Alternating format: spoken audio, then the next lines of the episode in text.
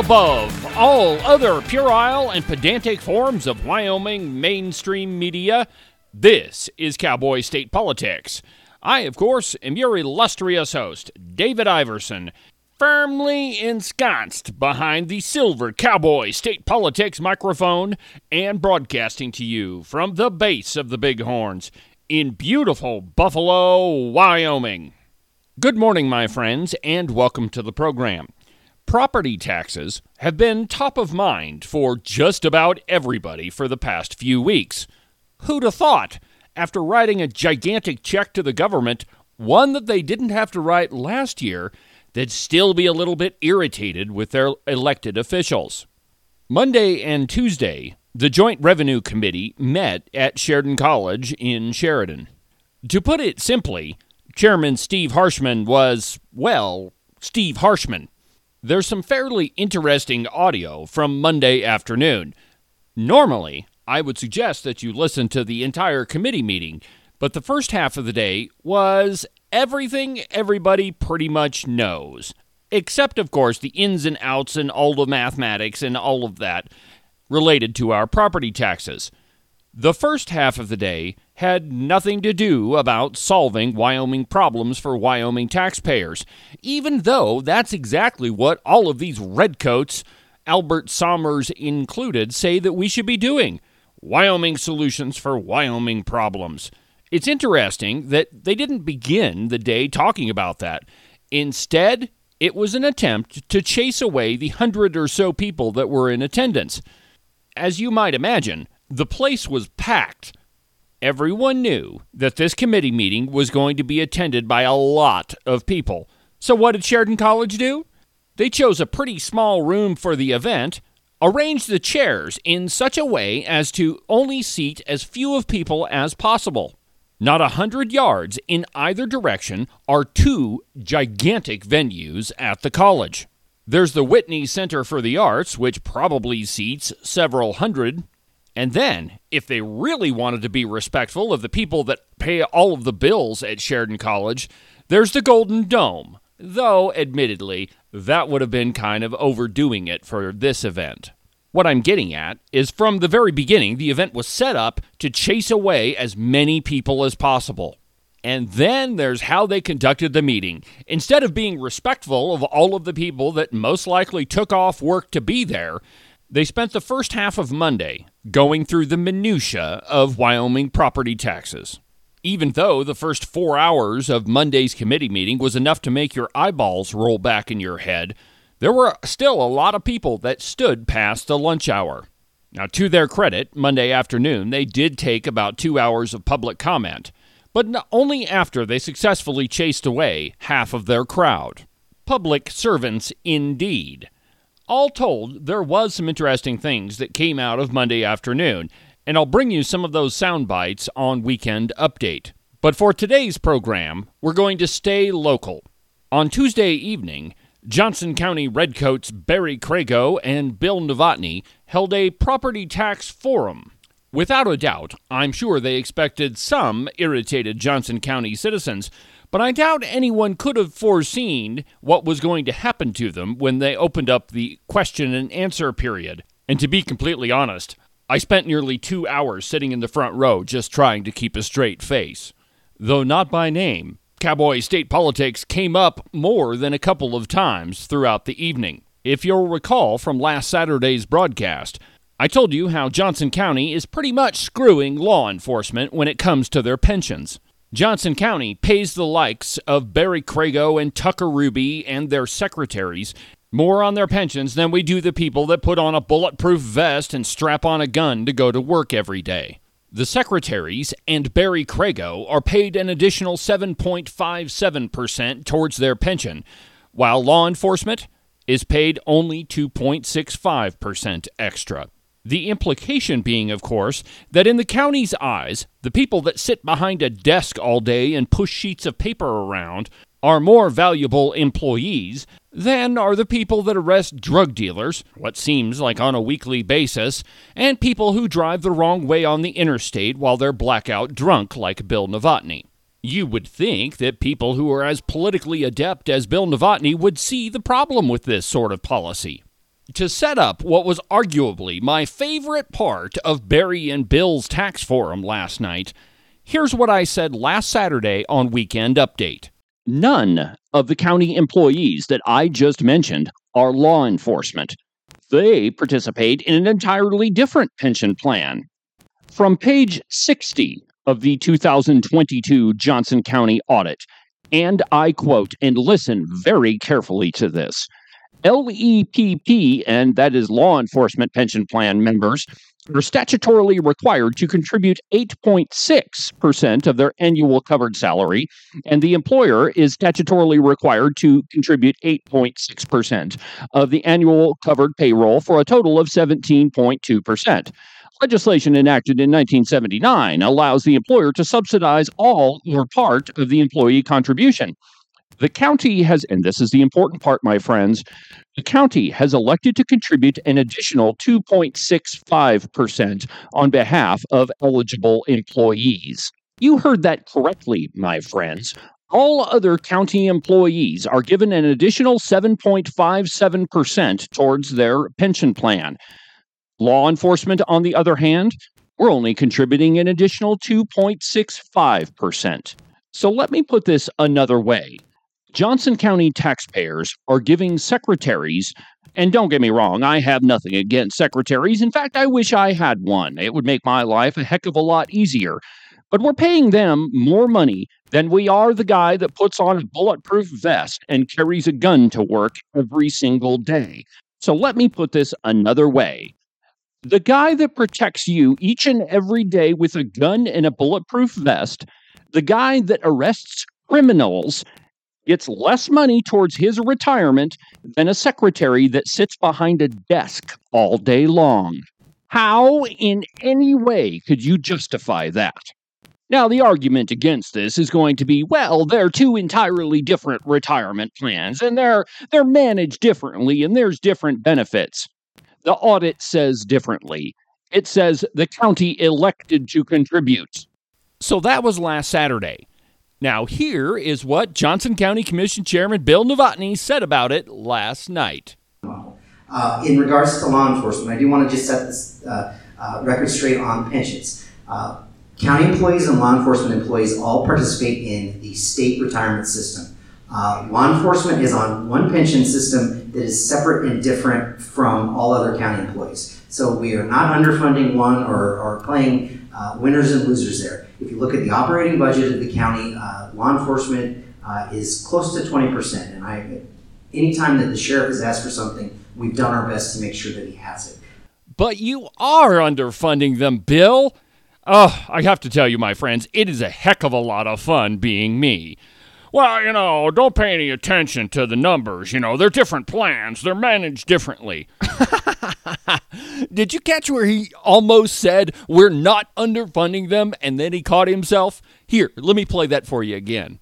So we are not underfunding one or, or playing uh, winners and losers there.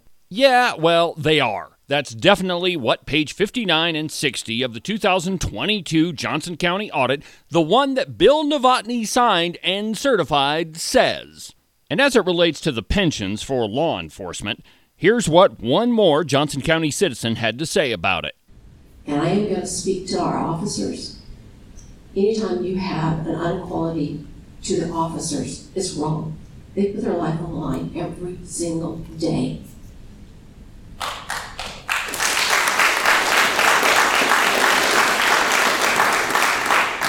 I know numbers can be changed and balanced and looked at in charts and all that to make, make it look the way a person wants to present that. I understand that.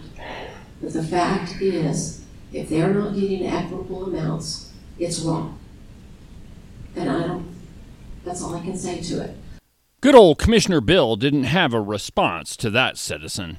It's because he knows that they are absolutely not contributing the same amount to law enforcement officers as they are to Barry Crago, Tucker Ruby, their secretaries, and probably Bill Novotny himself. And she's right. It absolutely is wrong. And when you factor in how much money people are getting taxed in Johnson County, it just makes it that much worse. The rest of the evening really didn't go that much better for Bill and Barry. I mean, after all, it started like this. Uh, maximum, we would prefer 15. This is a How about town this? hall. It's, it's our town hall. Bill It's are our town hall. No, no, it's not. It was instigated by our request. Bill, Ma'am. have me- have me mic. Marion, we asked Ashley to come, and you can wait. Now, It's, it's our town hall. I'm hosting it, and William's hosting questions it. will be ours. That's fine. You can ask whatever question you I want. want to make sure we have When sufficient Ashley's done. time to ask the question. Yep. Please take your seat. Ashley's going to go ahead and present. And if you don't, hold on, folks. If you don't, we'll have you escorted out. Thank you. Oh, so thank you very much. Oh.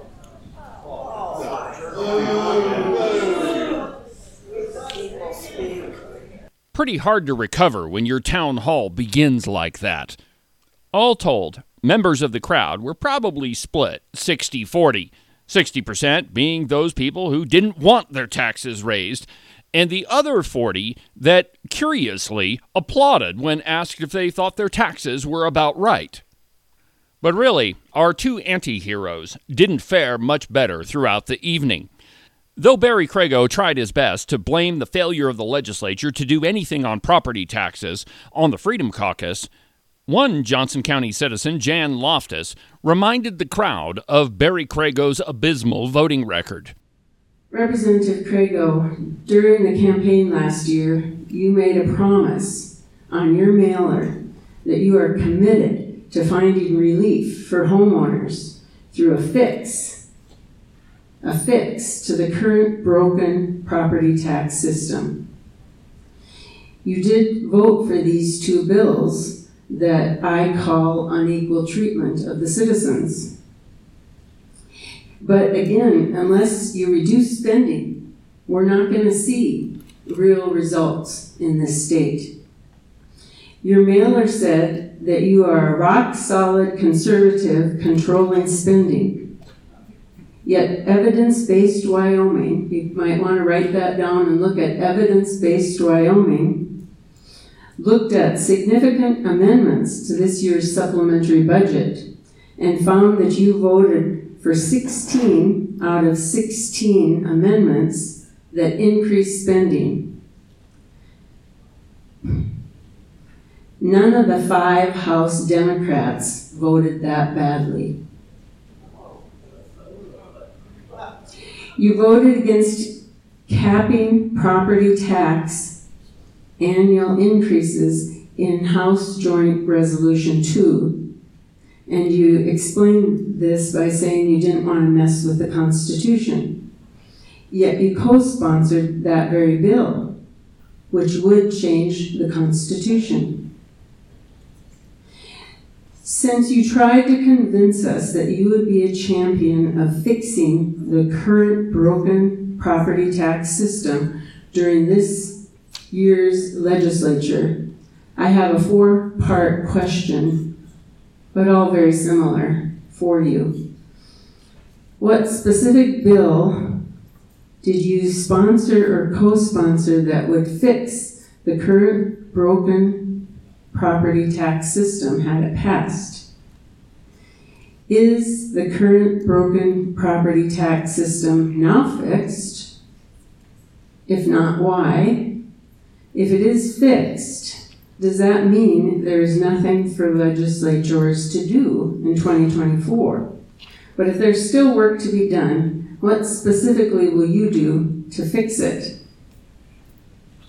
And I, I did want to mention to all of you here that for three years, there's been cap bills, caps on increases brought, and all three times killed by legislature. I don't enjoy this, but I have to say that if we want real relief, my only solution after being involved with legislature in one way or another for over a decade is that I was a volunteer lobbyist for parental rights for nine years, so that was part of it. Um, the only solution that I see is that we have to vote in more legislators who are low spenders, who want smaller government which gives us more liberty. To this, Representative Crago went on for a solid five minutes blaming the Freedom Caucus for every single failure of the legislature. Most of what Representative Barry Crago said last night was political bullcrap, and that was deftly pointed out by another Johnson County citizen, Jeff Carmichael, towards the very end of their town hall. Barry had gone on for several minutes about this bill and that bill and blaming their failure squarely on the shoulders of the Freedom Caucus. He didn't explain that on some important bills that he himself, Representative Barry Crago, was principally responsible for killing the bill. How he did that is he would attach an amendment of a huge appropriation to the bills that he didn't like, and that would force the Freedom Caucus, the more conservative members of the legislature, to vote against it. He'd give it what's called a poison pill, which earned him the nickname Poisonberry. Just one example, he added a $900 million appropriation to a bill that would have prevented mask and vaccine mandates. He claimed that if the bill were to have passed, then the federal government would remove all CMS funding from the state of Wyoming, a claim that has been absolutely proven false. 17 different states have passed similar legislation, and the federal government hasn't done anything. He added that amendment to the bill to kill it. Poisonberry added a poison pill to the bill. Anyhow, Here's how Johnson County citizen Jeff Carmichael explained Barry's modus operandi to the people in the crowd. But as far as these tax bills that got voted down by the Freedom Caucus, I'm not sure it was the tax bill that got voted down or the amendments that got attached to it. And Mr. Crago, I think you should have a pretty good understanding of that. It's not that hard to put a poison pill amendment on a bill and then, and then get the Freedom Caucus to vote against it. That's as personal as I'll get on that. Well done, Mr. Carmichael. Well done. After the break, I'm going to play you about the first 30 minutes of last night's town hall, or at least 30 minutes of the question and answer period. The thing turned out to be two hours long, so it's far too big to play on any one particular episode. So, what I'm going to do is I'll play you the first 30 minutes today, and then I'll publish the thing in its entirety probably tomorrow. But first, an absolutely obscene profit timeout.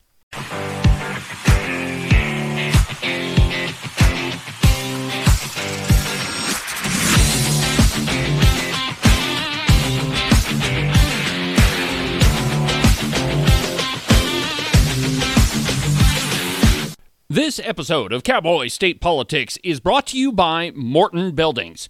If it ever stops raining, you can start building the things that you've been thinking about all winter long for your property.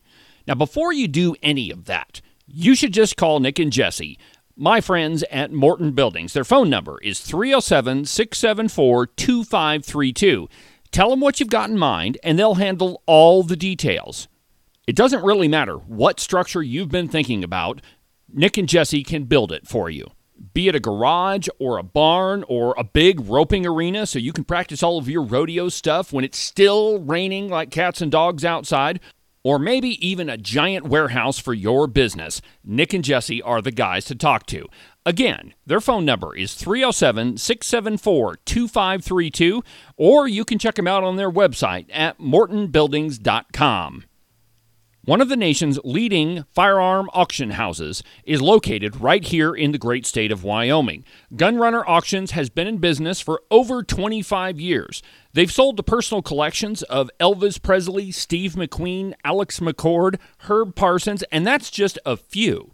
They specialize in estate firearms. Scott Weber, the owner, first travels to the estate and appraises the firearms for the heirs, and then he takes them to his Cody auction facility where he and his team research them, sometimes getting factory letters from the Cody Museum about each firearm's history. So if you're looking for rare Colts or Winchesters or other military weapons, Gunrunner Auctions is the first place that you should stop. All of their auctions start at 20 bucks and there's no reserve. Or if you have a gun collection or just a couple firearms that you want to sell, you should call Scott at Gunrunner Auctions. And they only charge 15% for selling your precious firearms. Go to their website, gunrunnerauctions.com or thegunrunner.com. New episodes of the program are published every Monday, Wednesday, and Saturday morning. And don't forget about the live episode, which begins every Thursday at 10 a.m. I cover mostly national issues on the live program, you know, the kind that we don't really get to at other points during the week. You can find the link at cowboystatepolitics.com or on the Cowboy State Politics Facebook page. And now, back to the program.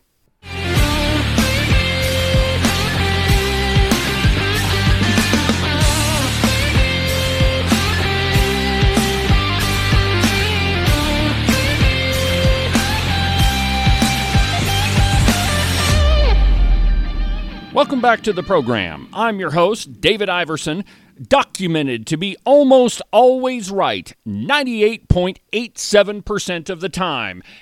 And if you need any evidence of that, it happened again on today's program. I'm telling you, my friends, it's getting way too easy to predict what these goofy politicians are going to say next. Job security for me. Cowboy State Politics is the Cowboy State's most listened to podcast. And that's all thanks to you. Thank you for listening to the program each and every day.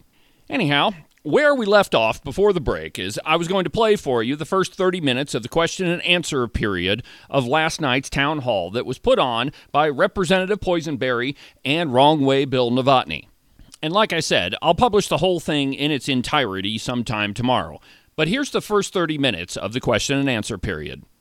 I'm really trying to get to the, we're talking about expenditures versus revenue. Regardless of where the revenue comes in, that's not my question. My, my, my question is really what accounts for the expenditures? And, and, and, which I'm just gonna call government in Sure. general, and the size of government in general, and how that compares, how Wyoming compares to those other states. Okay, so there is a, um, how we, how we expend and the how Wyoming compares, and you could go look at those individual states. So that's Kentucky, North Dakota, Utah. I think that was the three.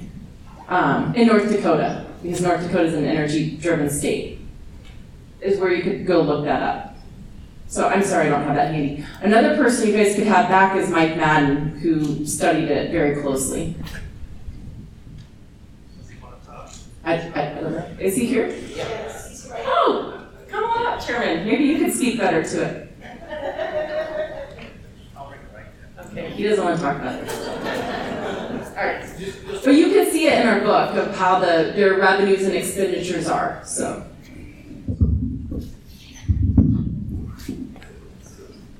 Which way should I talk? however you like. We we can, we can hear you. Please introduce yourself just to Yeah. the folks. Thank you. I think I might be able to answer a few of these questions because I was on the Wyoming Taxpayer Association um, website for the last couple of days.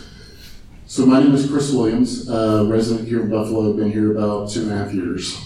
Um, Some of you guys may have uh, been handed uh, this document that I'd like to just take a minute and I'll I'll try to honor as best I can the five-minute limit. And you guys are happy to kick me out if I go too long.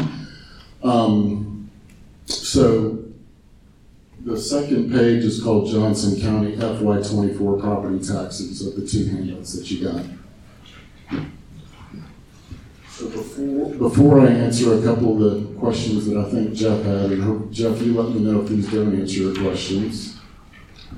Um, Commissioner Novotny, I'd like to focus on the, the high-level proposal that a few of us would like to make, um, that maybe you guys consider taking into account for the FY twenty-four budget around property tax mills that are assessed in Johnson County by the special districts. I was glad to see the slide from Ashley that talked about the power of a penny. The, uh, this proposal is actually nine tenths of a penny, so even less. Under this proposal, Johnson County taxpayers will still pay fifty million dollars in taxes in FY twenty-four. And those numbers come from Johnson County audits um, Johnson County financial statements and the Wyoming State Department of Revenue. And, and there's a slide in here that shows that, shows that breakout of $50 million. And Commissioner I'm not trying to turn my back on you, so please forgive me. Under this proposal, Johnson County taxpayers would still pay $1.2 million more in overall property taxes in FY '24. So if you look at page two, the, the concept of this proposal is everybody needs to sacrifice. There's two parties in this transaction. There's the taxpayer and the government. And this proposal says that both sides have to ante up. Nobody's saying that anybody's gonna be quote unquote getting money back, unfortunately. Johnson County though would receive one million dollars less in FY twenty-four, and that's fair by Brand Museum. So I'm, I'm looking at this just as Johnson County, the county, and then the three entities that are underneath that, or a part of that. The median Johnson County homeowner would still pay a hundred dollars, hundred five dollars more in their residential property taxes rather than four hundred and sixteen dollars more. To understand the proposal, like I said, you gotta understand the current situation of the taxpayer and the current situation of the government. And I'm gonna get to that in just a minute, I'm gonna try and answer Jeff's questions here. So if you go to page four, according to the Wyoming Taxpayer Association and the United States Census Bureau, Wyoming state and local government revenues in FY twenty-one, so the twenty twenty-two report, were three point one billion dollars. So I'm on page four right now, and all of the taxes that went to that three point one billion dollars are in the really small font in the right-hand corner there, so property sales, cigarette, alcohol, you go on down the list. You divide that number by the number of people in Wyoming, that's five thousand five hundred and sixty-three dollars per person in revenue. I do take exception with this notion that we get things free here because of our quote-unquote friends in the mineral industry. If anybody thinks that you're not paying that tax through the price that they recover through their goods, I don't know what to say. So they're understating the number that you pay maybe in direct taxes, but when you take into account indirect taxes through the prices you pay, it's twenty-two thousand two hundred fifty-two dollars for a family of four. Wyoming, according to the Wyoming Taxpayer Association website, is the 18th highest tax revenue per person in the country. We keep company with New York, California, New Jersey, Pennsylvania, Illinois, Massachusetts. If you divide twenty-two thousand two hundred fifty-two dollars by fifty-eight thousand dollars, which is the median income in Johnson County, which is seventeen percent below the Wyoming median, you get a thirty-eight percent tax burden. The Wyoming tax burden by the state is almost thirty-three percent, so we're higher tax burden in Johnson County than Wyoming. Tax burden is a percentage of taxpayer income spent on taxes. The only states, so if Johnson County were a state, we'd be the fifth highest taxed state in terms of tax burden in the country, behind New York, North Dakota, Connecticut, and Maine. These are Wyoming Taxpayer Association numbers, not my numbers. And I've given you the page numbers and the reports that you can look at. Conclusion, does Johnson County want to keep company with the following states? So on the high tax side, we're keeping company with California, New York, New Jersey, Pennsylvania, Illinois, etc. So I moved here from the East Coast a couple of years ago to get away from this nonsense. I don't want Illinois, Pennsylvania, New York, New Jersey. I moved to Wyoming because Wyoming's unique. Low income. So the fifty-eight thousand dollars in median income in this in this county, we would be either ninth or tenth. Mississippi, West Virginia, Arkansas, Louisiana, Alabama, Kentucky. So we're the county of high taxes and low income. Again, these are Wyoming Taxpayer Association numbers and U.S. Census numbers. All right, I'm going to skip ahead in the interest of time.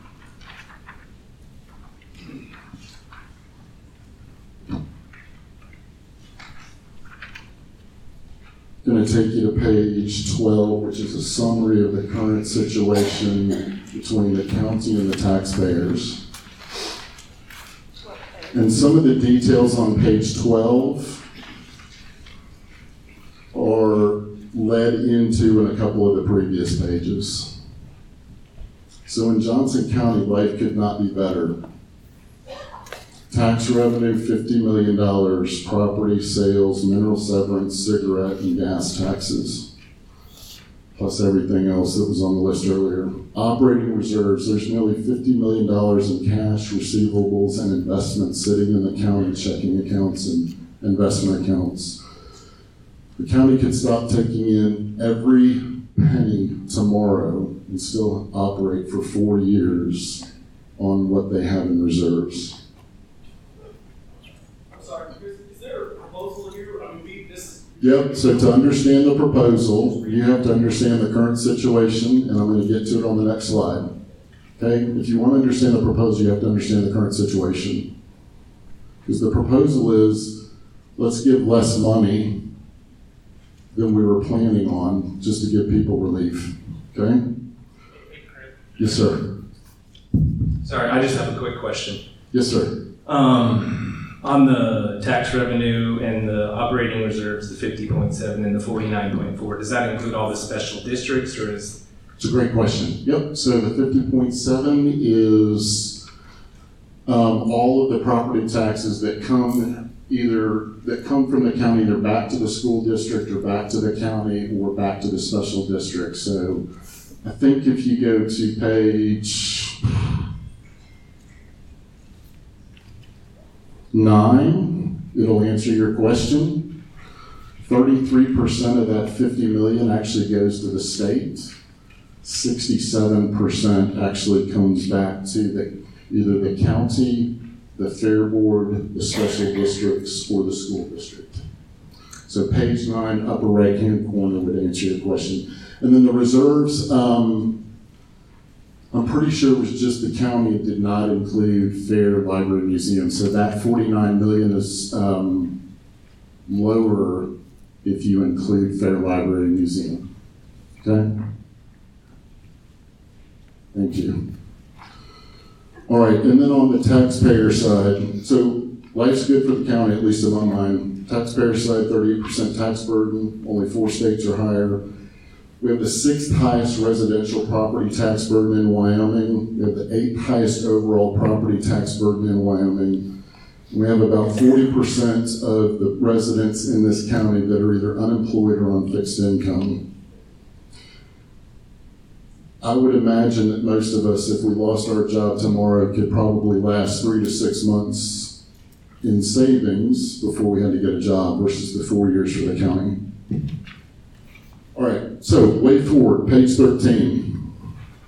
A way forward where everybody sacrifices.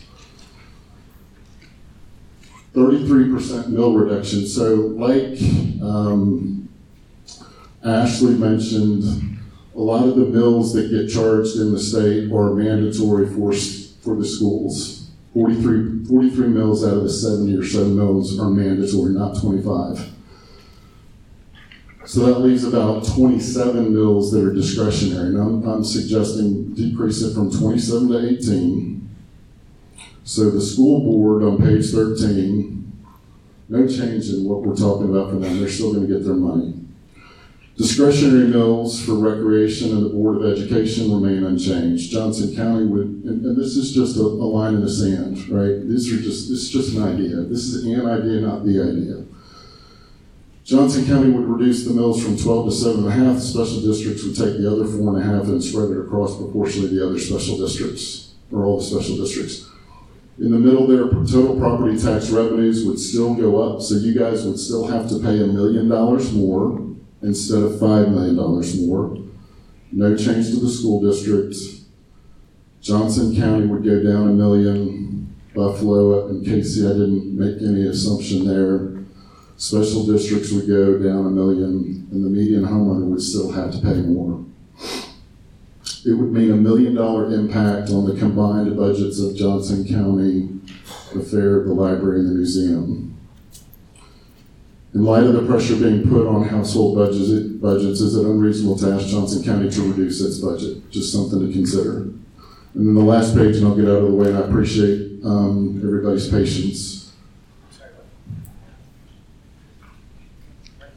Yes. Would you like a handout? Can he borrow your handout? There you go. Sorry. Thank you.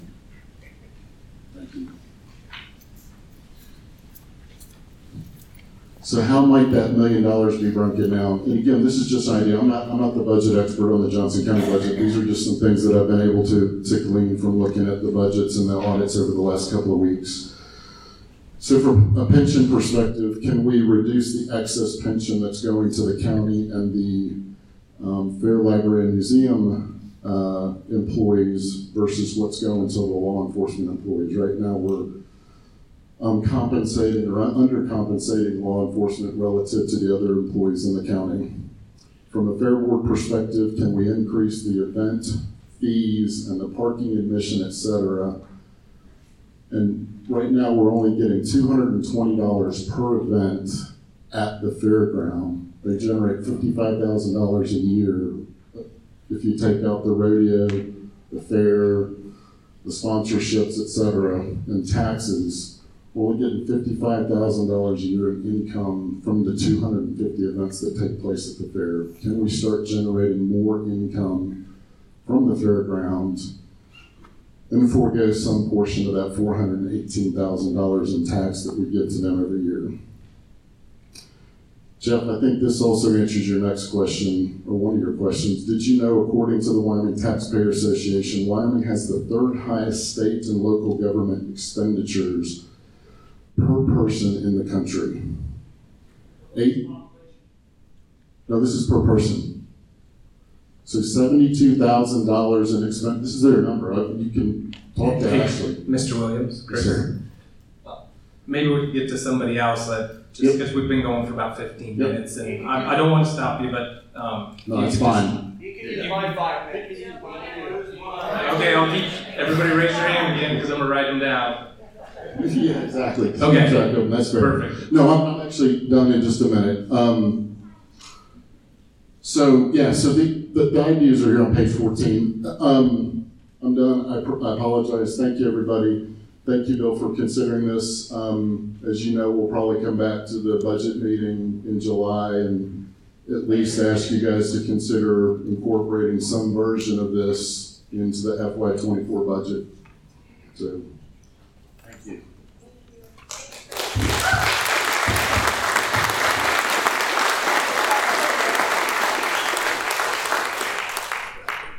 That was a lot of information. I'm going to touch on just a couple of things, uh, just to clarify a couple things. But I also want to just share a little bit of perspective here. Uh, because those of us who are sitting up here, those of us that are, whether we're county employees or we're elected officials, we're also Johnson County taxpayers too.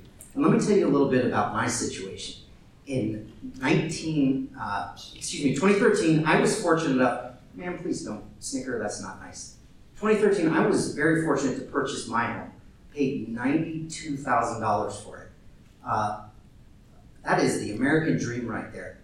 I'm feeling the property, uh, the property tax pinch as much as you are. My taxes went up thirty percent last year, and they're scheduled to go up 30 36 percent this year. So we are feeling it too.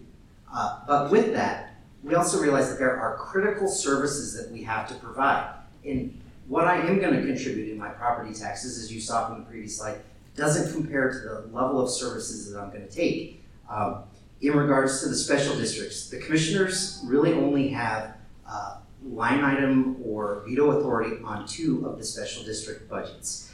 Uh, I would also remind you that all of the special districts that we have in this county, which does push our overall tax rate a little bit higher than our surrounding counties, have all been voted on and approved by the citizens of this county. The one exception would be the one mill that the property tax, that is levied for the uh, recreation district that the school board is allowed to approve independently. That money from that rec mill is paying for these microphones that we're talking in, and we're in an auditorium that was paid for with a special assessment on people's property taxes before the state came in uh, and, and took over in the funding model. Uh, in regards to law enforcement, I do want to just set this, uh, uh, record straight on pensions. County employees and law enforcement employees all participate in the state retirement system. Uh, law enforcement is on one pension system that is separate and different from all other county employees. So we are not underfunding one or, or playing uh, winners and losers there. If you look at the operating budget of the county, uh, law enforcement uh, is close to 20%. And I, anytime that the sheriff has asked for something, we've done our best to make sure that he has it. Uh, the major other component of that budget uh, in the operating side is, is road and bridge. And we all know that we need to be able to get where we need to go. Um, we certainly, Jeff, and Mr. Williams, I'm sorry, Jeff Carmichael asked the first question, Mr. Williams asked the second. We will do everything we can to keep property taxes as low as possible. But I also have county employees that for five years were frozen uh, in their current salaries. We eliminated positions.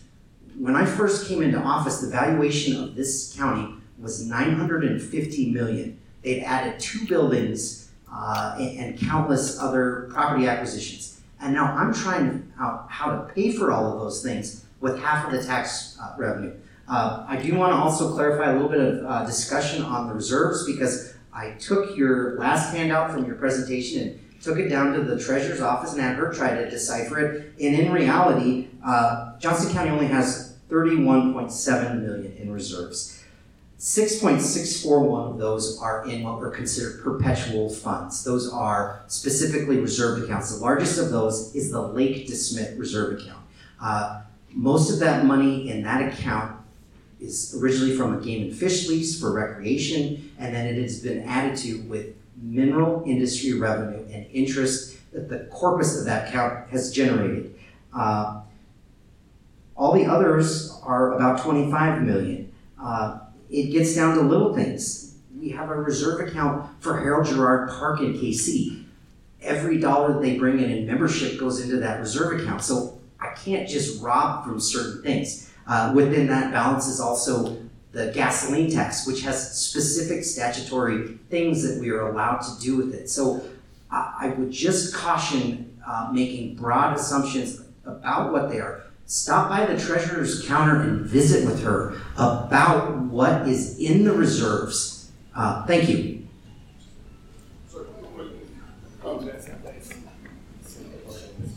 Um, so thirty-two million forty-nine, the forty-nine million actually comes from the Johnson County FY twenty-two audited financial statements.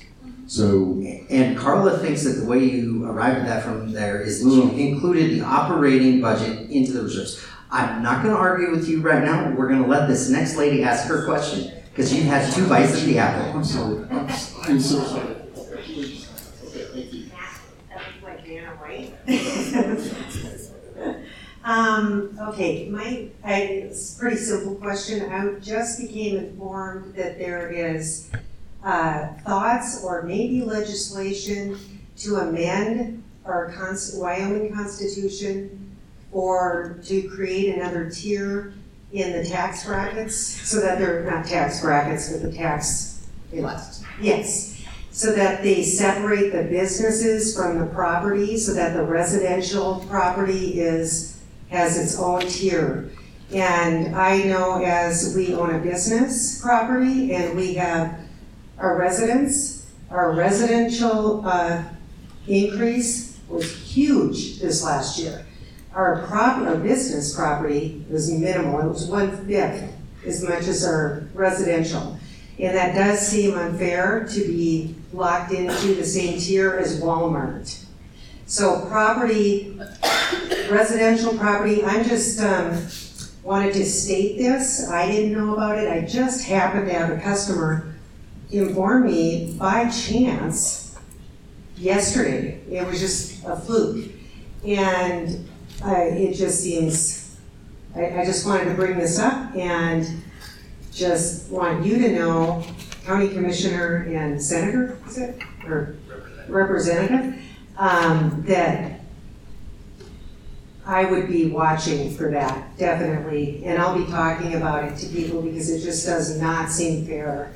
It isn't fair in our taxes, and, um, I can't see it being fair for somebody who is on a fixed income and, you know, yeah, it just, it doesn't make sense.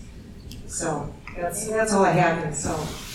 Well, thank you for the question slash comment. Uh, the, the legislature did pass a proposed constitutional amendment to separate out residential. Right now, there are three classes of property. The constitutional amendment would create a separate class of property for residential only. And the idea is exactly what you're talking about, is so that the legislature could lower their rates for residential and manage that essentially different than all the other types of, types of property.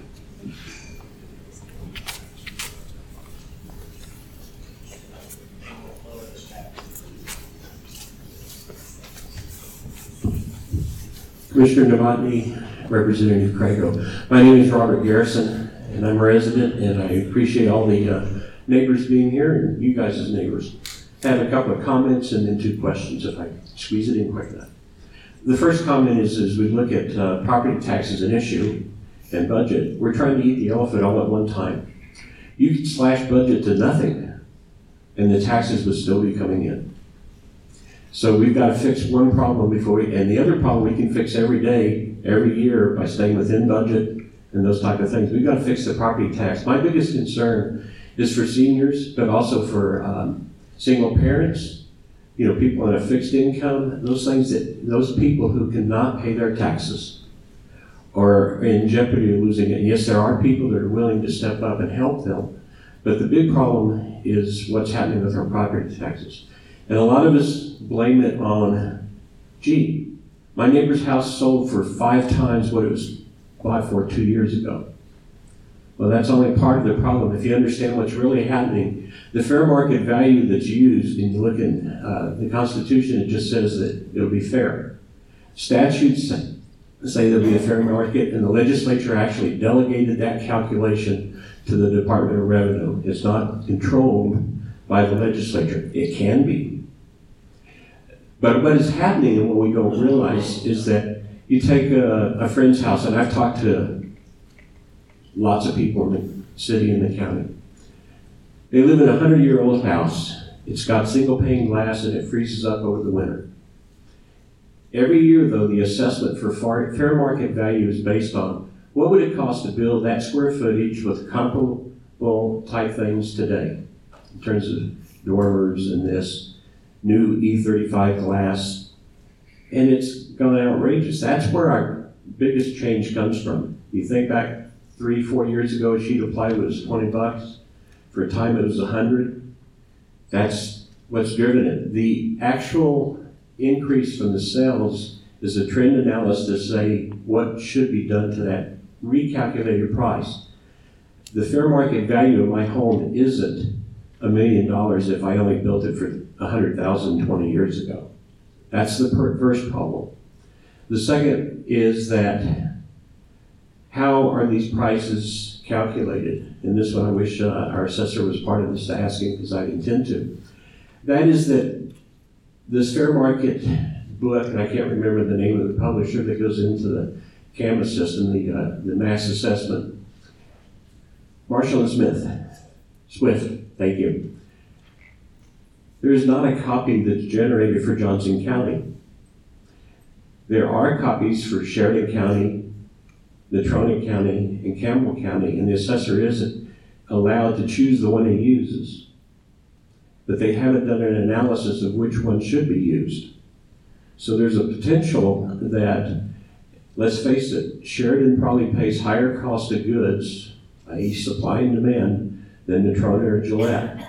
If they used a different book, it might provide some measure of change to Johnson County in particular. The first question that I had goes back to what can we do to protect the people who are really suffering because they cannot keep up with 30% increases three years in a row when you've got limited increases in Social Security, maybe no pensions. So to Commissioner Novotny, uh, what has the commissioners, uh, Board of Commissioners done to consider the optional uh, tax, property tax rebate program that has been available for about two, two sessions, I believe? That's question number one, sir. If you want to respond to that, then I can ask the other question. That'll do it for today's installment of the program. Now, again, I'll publish the entire thing tomorrow, so if you want to sit down and listen to the whole thing, all two hours of it, you'll be able to do that. I'll try to get it published. I should have it available by early afternoon. Thanks for listening, and we'll see you tomorrow during the live program at 10 a.m. From the base of the Bighorns, in beautiful Buffalo, Wyoming, I'm David Iverson, and this is the one and only Cowboy State Politics.